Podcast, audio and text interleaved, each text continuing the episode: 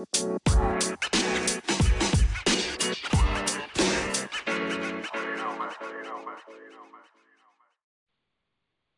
right, everyone. Uh, welcome back uh, to our fifth uh, Transformational Coaches Community Conference call tonight. Um, just once again, please a reminder uh, to mute your phones.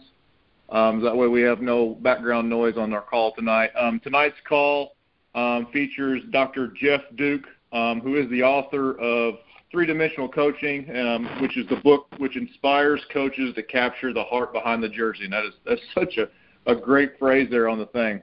Um, remember our vision statement. Um, our purpose is to equip, empower, and to encourage coaches. Um, and a couple of housekeeping uh, details here. Once again, always a great job interacting on the Facebook page and, retweeting the tweets uh, uh, that we're putting out there.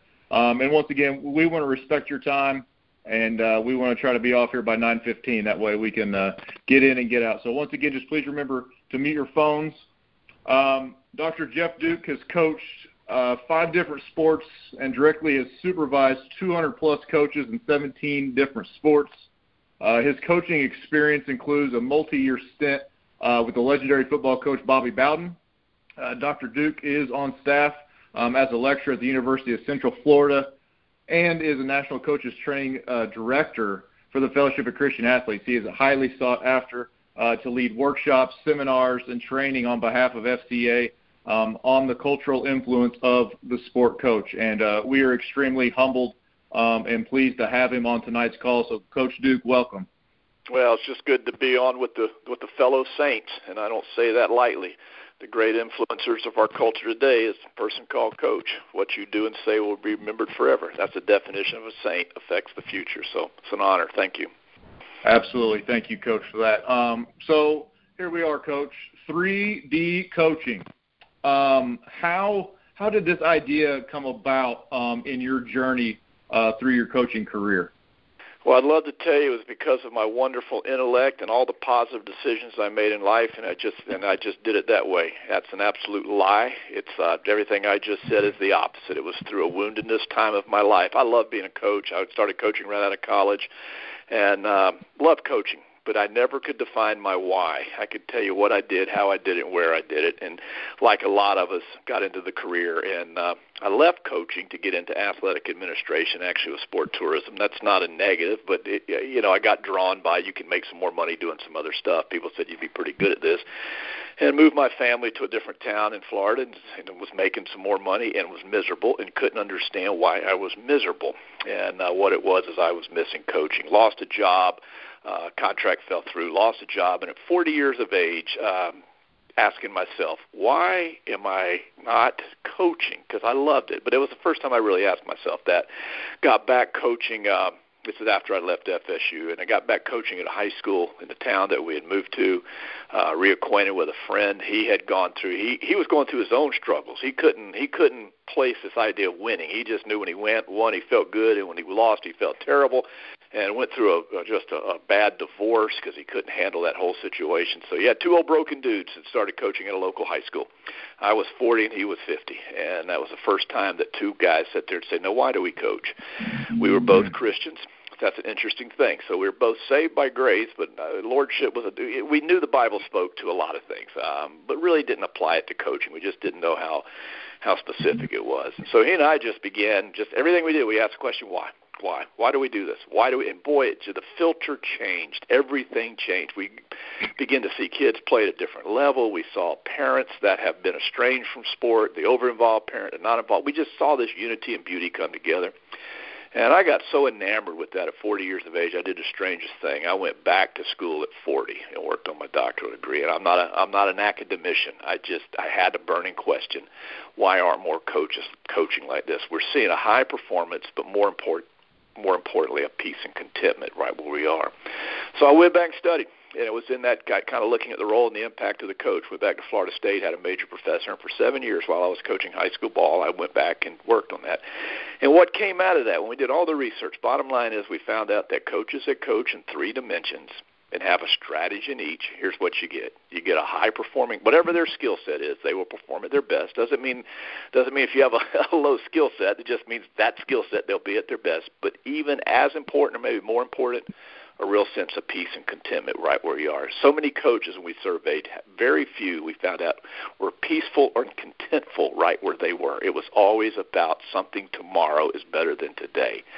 And uh, boy, that was me you know, I could quote the scripture when Paul said, uh, "I have finally learned to be content, no matter the circumstances, wherewith plenty or not." I could quote it, I couldn't live it, and uh, and I noticed most coaches are in that boat. So that's where it came from. So the study came from from that that coaches that coach in three dimensions: mind, body, spirit. And, uh, and of course, we know Jesus gave the great teachings that he quoted the Torah when he was trapped by the attorney and said, "Hey, you know, what's the greatest what's the greatest of the teachings? He said, Love your God with all your heart, all your mind, and all your strength. And if you'll do that, you will literally be able to love others and love yourself. And uh so that's where it came from. So the root of it was two discontent coaches asking a question of why. And of course, I beat myself up quite a few years since then, saying, "Why didn't I? Why didn't I ask myself that question when I was 22 or 23?"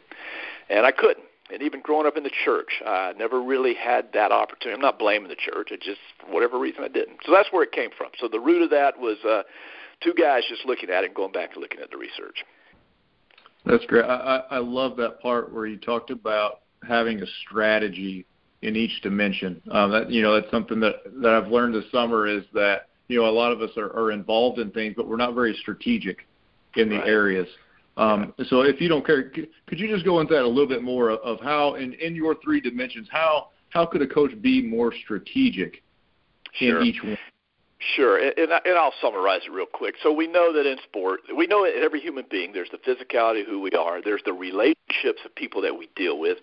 Term is psychology. People think that's the you know it means the study of the mind. It's really the study of relationships.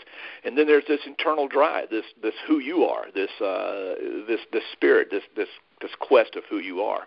And we know that. We know every human being's made of that. So in coaching, uh, the first dimension, we look at coaching, you have to understand the physicality of the sport. We identified the eight areas, and they're very sport specific, and we're very straight up. If you can't coach these these areas, you're just not going to be very good. If you know if you're a if you're a person that works on transmission, you better be able to understand transmission parts. Uh, it's just that simple. So coaches have to do. They have to understand uh, the weight room. They have to understand the strategies, the, the you know dealing with power and strength and cardiovascular, you know the tactics. It's huge. It's and it's where we spend the greater part of our time. Here's where it stops most coaches only coach that because it is hugely important. But at the end of the day, what's killing coaches, we found out, or what's really causing coaches issues are the relationships that are now involved in sport. The over-involved mm-hmm. parent, non-involved parent, the entitled kid, and this whole idea of sport. 60 million, 50, 60 million kids playing sport. Eh, you know, it's an identity within the lives of most people. By the age of seven, nine out of every ten kids in America are on a sport team now, which is absolutely mm. incredible. Mm-hmm. Never before in the history mm-hmm. of humankind have we seen that. You got a coach, you got uniforms, and many times you're traveling. So the coach, you'll never hear this. You'll never hear a baseball guy go, "I'm tired of baseball." You'll never hear that first dimension. But what you will hear says, I am tired of, and it's always the relation aspect. So that's second dimension. And many of us don't have a strategy. We just complain. And I was one of those. I just complained about what was going on in our culture. And uh, as I like to share, that's just being a fan. You know, a fan will always see what is and tell you what you should have done. That's what fans do. Mm.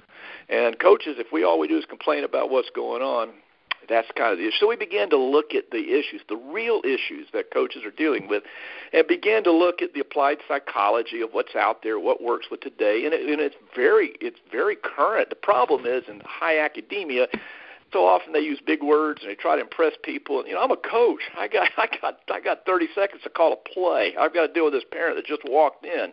You know, I can't go back to my Psych 101 class and try to figure this out. And so what we did is we put it in a in a language just like we all can understand. Say these are applications. And then what the, most interesting thing that came out of the research, we saw that anything dealing with relationship of people to people it was already in Scripture. And that's where it just that's where the Scripture just jumped off the page. Is that everything that the master coach Jesus did with his twelve guys, a coach will deal with his his people or her people. It's just the way it is. He had a whole mix of people. So there's not a there's nothing that we will deal with today that the coach didn't deal with with his people. And so we were able just to put the two together. So we tell folks, you can look at the research. Here's what the research says today about, you know, applied psychology with the issues of today. Real stuff that you can do, not just complain because research just reveals truth. That's all research does. It just reveals truth. And Jesus says, I am the truth. they both have to be the same. That's the beauty of it. So we can speak into whatever culture we want to speak at. And then the third dimension is this idea of who you are. As much as I want to be able to step into lives of others, I can't do it unless I really know who I am. And as I am more formed in Christ, as I become more formed in Christ, I have the desire, this internal desire to then do things for the well-being of others. That is the that's the drive. That third dimension is the drive of the coach. It's just the coach. We tell folks all the time, coach, this isn't about adding stuff to you. Got enough to do. We all have enough to do. This is about your journey. Third dimension is really your journey because as you are, just at whatever you are, your being will affect the next generation just because of the influence of the coach.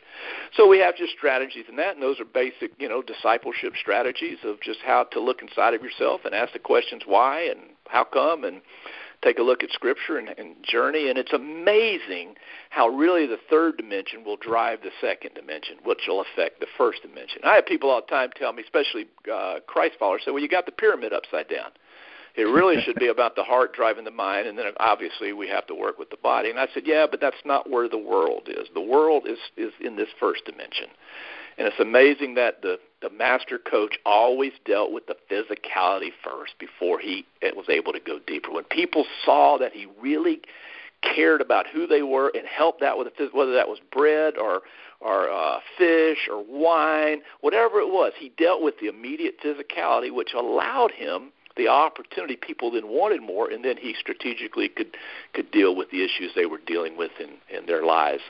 So it, it's it's an inverted triangle when you think about it from a Christian perspective, but from a coach's perspective, it's not. Most coaches are, you know, first dimensions where we spend the most time, have to.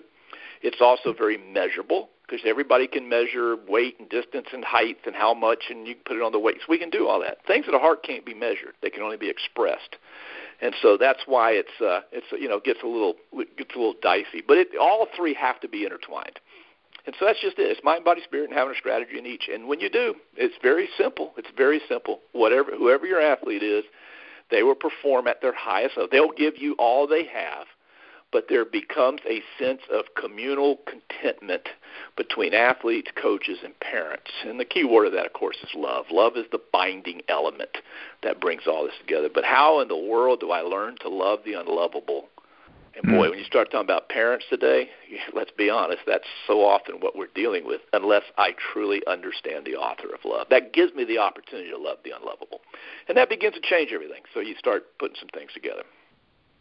Man, that, that's uh, that's some great stuff there, Coach. Uh, you know, you, you talked a lot about the relationship part of it, you know, and and the caring, you know, and, and the uh, the subtitle of your book, you know, and it says capturing the athlete's heart. Um, so, and I know in your book you go into some details and some important keys um, through that process. So, so what do you think are the most important keys um, for capturing the athlete's heart? Well, I, you know, I think it's a great question, and this is where so often we we get vague, and as coaches, we we, we dislike vagueness. We're specific mm-hmm. people. We like to have a strategy.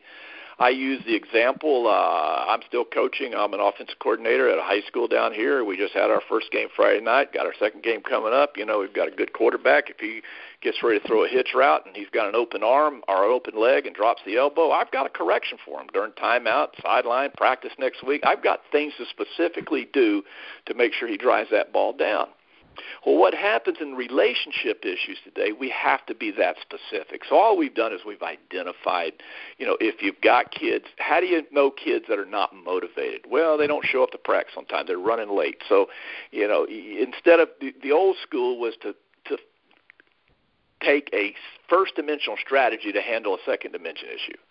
What that means mm-hmm. is there's something else going on. Because when an athlete is motivated intrinsically, they're never going to be late for practice. They're always going to be there. They're always going to give you great effort.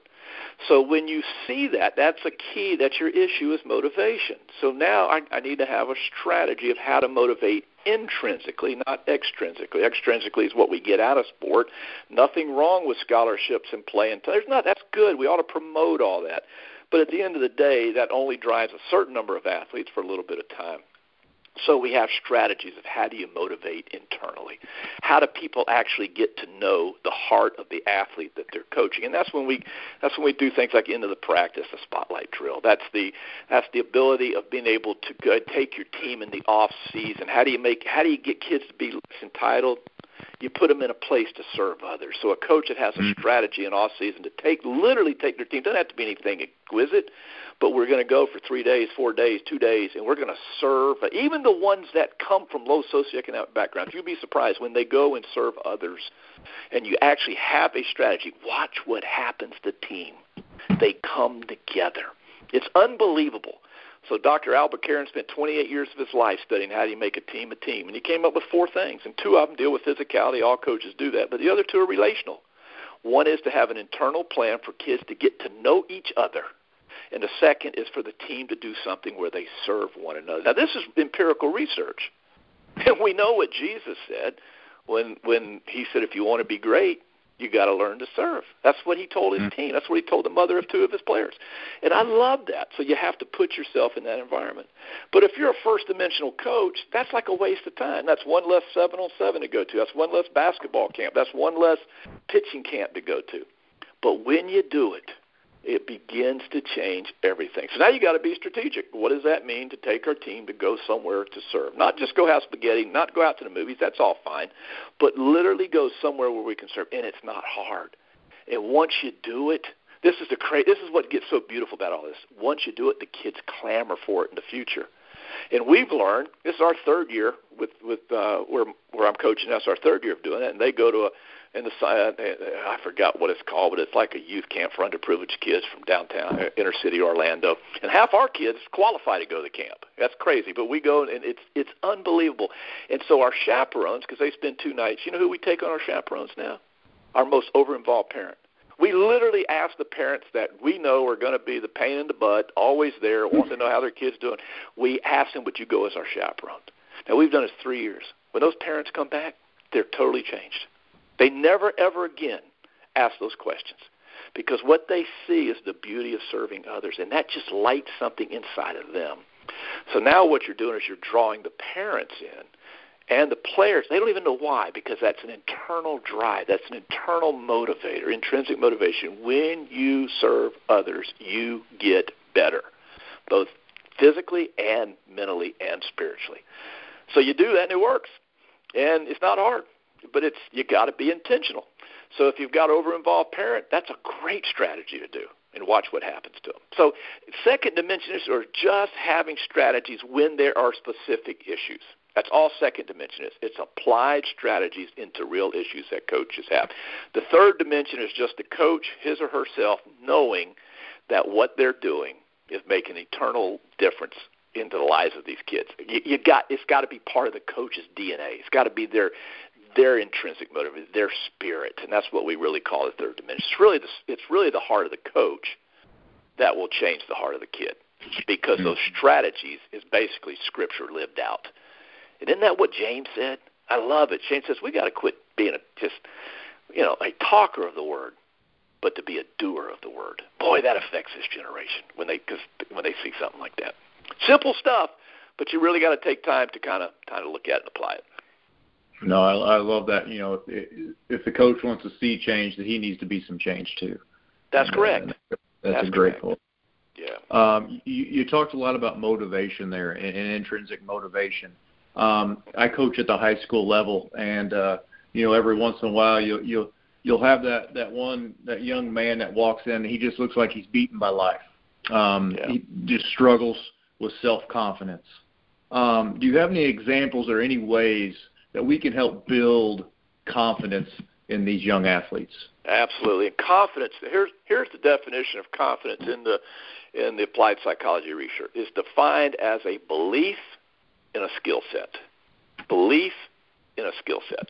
So you think about that. So skill obviously is first dimension. There is skill to be worked on. So you have a you have an athlete that used to could throw strikes and now he can't hit the blind side of the you know backside of a barn because so you so what do you do you put him in the pitching cage right and you work on his you work mm. on his release and his stride and all that which you got to do but the the the term is belief in a skill set. So you always work on skill. You always got to be a good first dimensional coach. That's why we call it first dimension.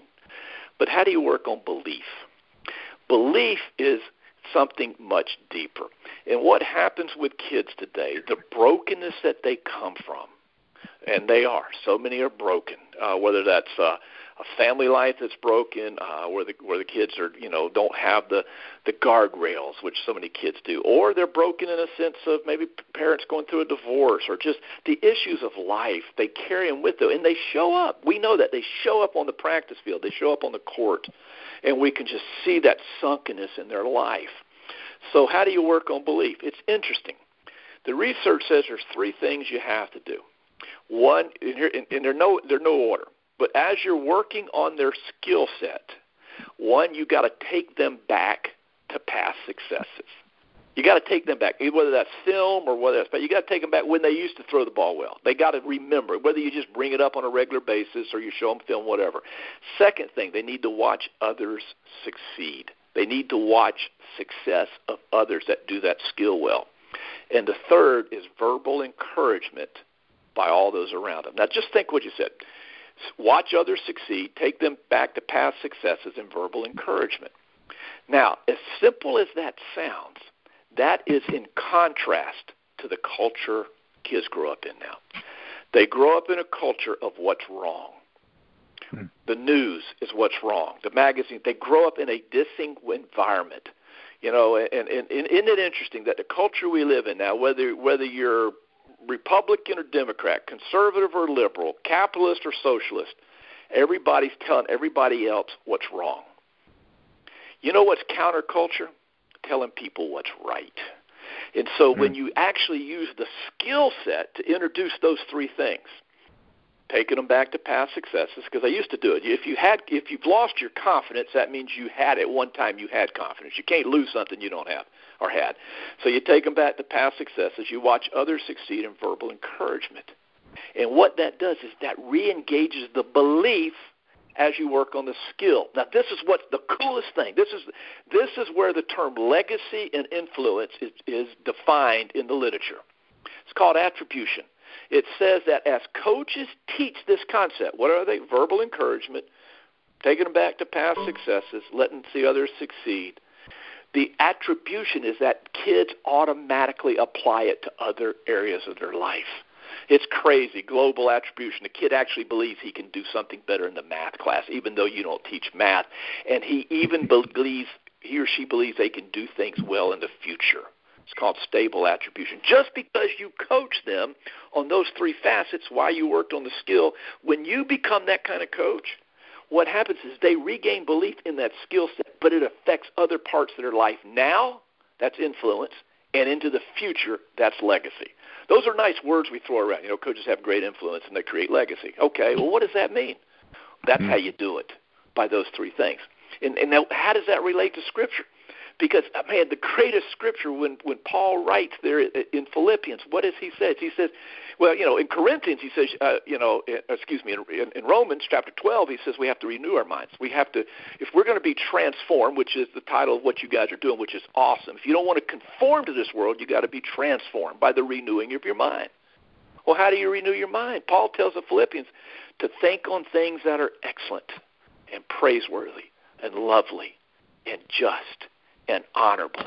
And if you think on these things, then that your mind will then become that, and you will have a peace that God will grant you. Isn't that interesting? That as you mm. fix your minds on those things, that re-engages the beauty of who Christ is in our life, and it re- so the confidence comes back. It's no different than coaching. But oh my, do we live in a culture that focuses on what's wrong and I share with coaches because I used to be that way. You know, we see what's wrong, and you have to correct what's wrong. You have to. You have to correct what's wrong because if you don't, we can't coach. But then we'll, you know, then a kid will do something well, and we'll give this vague thing like, "Attaboy, great job, way to go." See how general that is? If that quarterback doesn't step right and have a ball height, I'm going to say, now you need to pull your hips around. You need to get your step right. You need to get the ball high. I am specific in my correction. You know how you build confidence? Be specific in the praise. When he does it, say, Man, I loved how you got your hips around, you got your feet focused, and you got the ball high. They said that is a seven to one learning curve on being specific of what is right than just what is wrong. So it's not about not correcting. We have to correct. But when we see things right, we just give them the, hey, way to go. Nice throw. Man, you be specific in that and watch how it lights the kids. Just light them up. Just lights them up. It regains their confidence because you have brought that which is good back into the picture. And Paul says if we do that, we'll have the, we'll have true peace in our life as Christ. And the research says the same thing. So it's being specific. Boy, it's hard to do because in our culture today, man, you just don't have a lot of people that go around and look for things that are right. We don't. So it has to be counterculture, and that literally has to become through the love of Christ. Back to that third dimension mm-hmm. again. Man, that's that's that's some stuff right there, Coach. I'm, I'm trying to keep up with notes. That, that's that's phenomenal. Um, well, I didn't write it, and so I tell everybody, don't ever give me credit. I didn't do any of the research, so don't. You know, I tell everybody, I, I wish you wouldn't call me Doctor Duke because I ain't very good at that stuff. I'm a coach. I need to take what's out there and I need to apply it. All I did, all we did, was just take these concepts from the Scripture and from the research and put them in an application. Isn't that what we do as coaches? We go to a clinic and we go, that was good. I'm gonna put that in my playbook. That's all we want. We said, take it, make it yours, give it your name, make it yours. You know, it's funny. I teach at university university we call that plagiarism. You get kicked out of school for that. But in coaching, it's legal. You know, we can uh, we can borrow from each other's stuff. So absolutely. All right, coach. We, we we've talked about you know the buy-in from the team and the kids. You know, and, and you mentioned you hit on some parents a little bit, um, and also I want to talk about community. So, how important is the buy-in from the parents in the community to fully build and fully function that culture that you're trying to get on that team? Sure. Well, let's share the tough news first. Research says it takes about three years to change a culture. So we, we work with a lot of ADs now, and we said you've got to give your coach three years. You know, a lot of athletic directors and people of administration sometimes don't understand that. You've got it takes three years. It, it's not a flip the switch. Uh, that's what the research says. It takes about three years. Isn't it interesting that the Son of God comes to the earth and he grabs 12 guys and he goes on journey, and 11 of them got it. And it took him three years before he released them. And we're on this conversation because those 11 guys got it. We're on this conversation today because 11 guys got it. But it took the Son of God three years. So we tell AD, you got to keep your coach time. It just doesn't happen. If it, if it takes Jesus three years, don't expect your coach to do it any less. And they always laugh, but there's some truth to that. So you have to do it. So what we found out is we have to coach two generations today. Nobody likes that, not because uh, you know ah, I, you just do not have to deal with the parents or the community sometimes, but you have to because sport is now an identity. Is it a misidentity? Maybe. Is it a misplaced identity? Probably. But it's an identity. It's it, we identify with sports, and where you have identity, you have passion. Where you have passion, you got emotion. So it brings all that to a light. So what we tell coaches is as you develop these strategies, in, especially in the second dimension, you must include your parents to witness what you're doing. When they witness it, they then change internally their perception of sport and who you are. I'll give you a prime example. So a lot of us do the spotlight drill, and you know we call it our eagle drill. We're the eagles, so you know, and, and we put and I, I that's it's a simple strategy. We, so many coaches have been doing it for a good while. Into practice, you know, everything's mm-hmm. over, you're done. You bring the kids up, and practice is over. You've had a good practice or a bad practice or whatever, but you you know you have the one kid and he stands up, and everybody else has to speak into his life, call him by his first name, and tell him what makes this team better because of who he is. Nothing related to his or her athletic ability, just who they are. And when you first start that, it's very awkward. But after you do it about two or three days, the kid they, they clamor for it, and, and it's amazing. And that kid can't say anything, but you'll hear some of the most beautiful statements about because they're looking inside the heart. Now, two things are happening. One, the one up there is hearing things he's probably never heard before. Uh, we do this with coaches when we travel, and I was just doing a coaching clinic in. Uh, in Columbia, South Carolina last week with their school district uh, pre-service, and we brought a coach up, and uh, we had people just do that. I said, "Let's see if it works."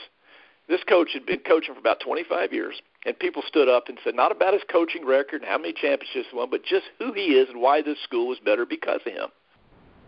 We weren't five minutes into this thing, and this this this old crusty football coach is just up there bawling, just bawling, just tears coming down his. I had to stop, and I said, "Man, I'm not trying to embarrass." He goes, "I'm not embarrassed."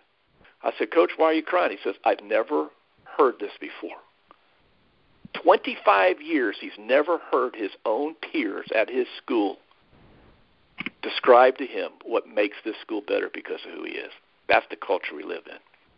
So you do that into practice, kids, and they get great at it. We just do one a day. It takes about seven minutes. Doesn't take long, and the kid can't say anything.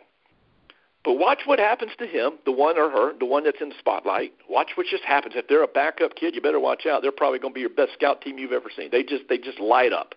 If it's your stud, they they're no longer thinking about themselves. But what's more important is the kids are now speaking into their lives.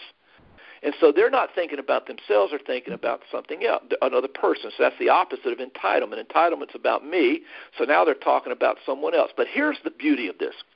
So we always have parents that are around. Obviously, you have parents who come to practice and all that. We call them up at the end of practice. We just yell out eagle drill, eagle drill, and the parents they they don't sprint, but they're close to sprinting. They come up, they stand in the back.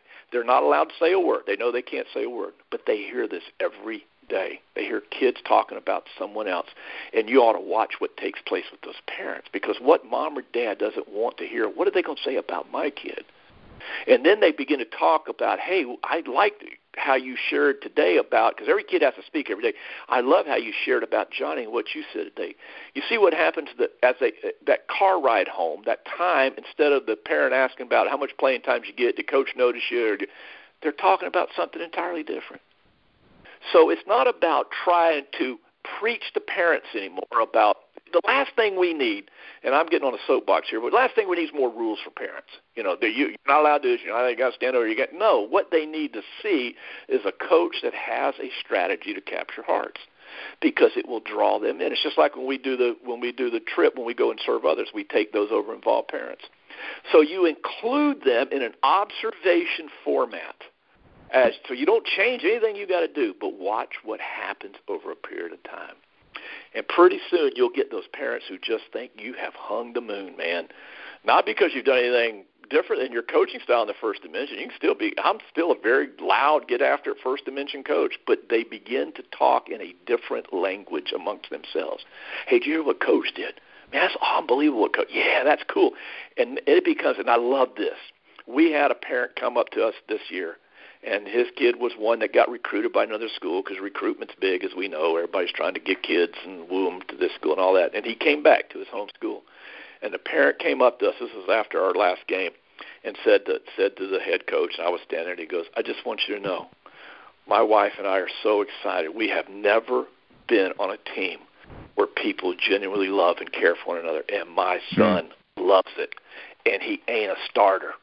And that's what you know. He was. He's not even a starter that's and this was one of those parents that everybody told you better watch out. This is a parent that's going to mm-hmm. shop their kids around, you know. So you just have it, you know, you let them see, you let them witness it, and but you got to have strategies to make sure that they're there to see it. Man, that's good stuff, Coach. You know, one thing I had wrote down a couple of years ago when when we met and you skyped in with Roger was you, you talked about taking the locks off the doors. Yeah. You know, no, no longer having closed off practices and inviting the parents in. Um, and yep. you're right. It, it's neat to see them come and be involved because they do care about their kids and they want to see them. Yep. But they don't get to see them the way that we see them every day in practice. So that's a great. That's point. right. And if we and if we're and if we're not hiding anything, if there's if we're not trying to do if we're not hiding, we want them to see it. Mm-hmm. So I mean, we got first down markers. I mean, we got parents that are holding first down markers at practice every day just holding just holding the sticks when we're doing you know we're, we're you know we're we're we're scrimmaging or we're doing you know situational scrimmage. Hey coach, we need would you hang would you put these chains up and set this you know you, we're, it's going to be third and five. Would you hold third down mark at five yards? They love it. So why not? Instead of just complaining about that over involved dad, give him a give him a daggum stick to hold up, and then let him watch us coach. Let him watch us how tough we can coach kids, but at the same time have strategies to deal with the issues. Absolutely.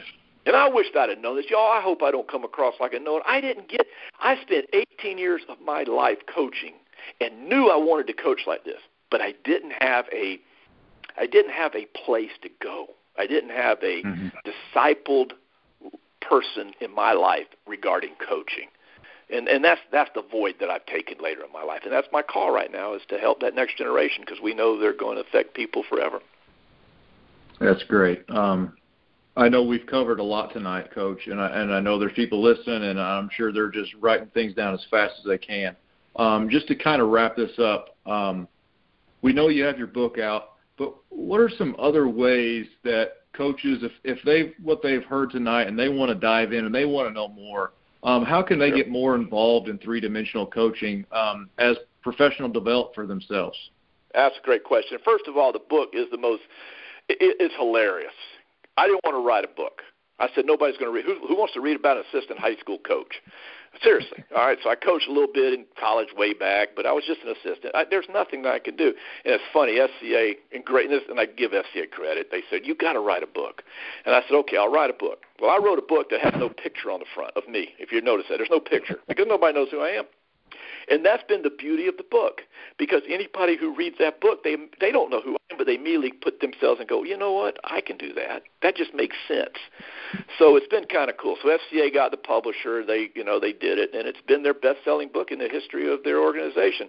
Now I say that facetiously because they get all the uh, royalties from it. So I've decided I'm going to write a second book, and I'm not going to give it to FCA. I just want you to know that. I just uh, uh, I say that facetiously, but it's been good. The book is it's it's just my story. But my story is so it's just my story. Every coach has a story, and their story is greater than my story. So what we've done is we knew uh, that we had to disseminate information. So we we formed an institute, and it's called Three Dimensional Coaching, 3dinstitute.com. So it's the number three the letter D, institute.com.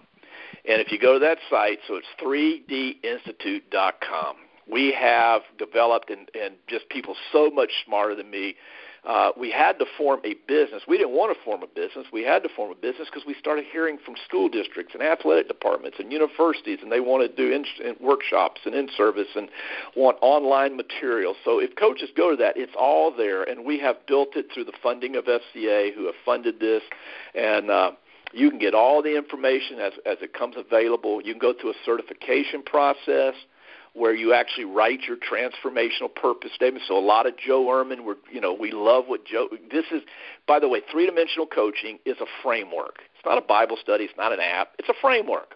So there's so many good things out there. So Joe's developed some great stuff, you know, and, and you know, and kind of kind of coined the phrase the transformational purpose statement. And so we allow coaches to take this and actually develop their transformational purpose statement, the why I coach and at the end of the deal, they get it. We send it to them, and athletic directors are eating this up because when a coach has that filter, and that's all I was looking for at 40, when you have that filter, things change. So we got that. So coaches can go online, they can do it on their own. We've got folks that can come and do workshops. If you actually want us to do a workshop at the school, we even got a place where you can get three hours of master level certification. A lot of teachers coaches need to get recertified. So we've gone through public universities, fully transcriptable. It'll count as it'll count as three hours of master's level credit uh, that you can transcribe. In Florida, that's half your teacher renewal uh, for your cert certificate. So all that's available online, and you and it's all done at a rate that's really all we're getting is enough funds just to kind of cover our own costs and be able to do that. So it's a great place to go. We even have the Christian. Uh, we have a faith-based version on there. It's three-dimensional coaching. It has a little little cross. We call it 3D Plus. So if a coach says, you know, I want to apply the scripture, I want to see how the scripture relates to this, it's all on there. You can take it, and then it's yours. Man, take it and run with it. So it's 3dinstitute.com. That's awesome, Coach. Thank you. Um, Coach, once again, thank you so much for your time tonight. Um, we, we are truly um, blessed to have you on this call, and, and we are truly humbled to have you on this call also. Um, well, you know, thank you. I, I, it's nice that you say that. But I truly mean that. The word minister, the word ministry means to engage in the needs of others. And it's not a religious term. We've made a religious term in America.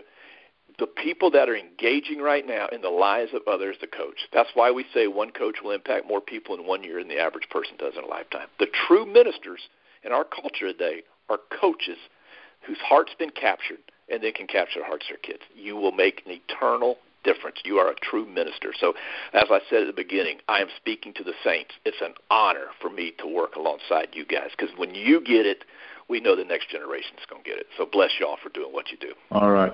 Thank you very much, Coach Duke. Um, so, you. once again, thanks to Coach Duke uh, for taking some time to share his experience with us. Um, we will post a link to this call um, in case someone missed it.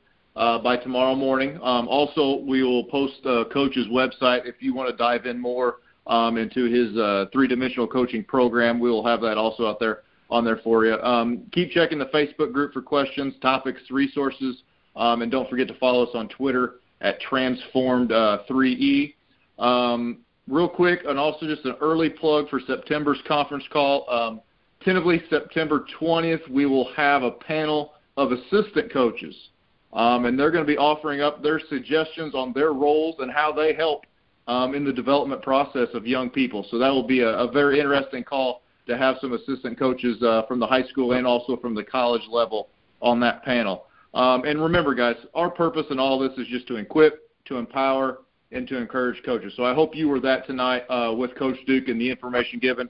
Um, have a great night and go be transformational. Amen. Bless you.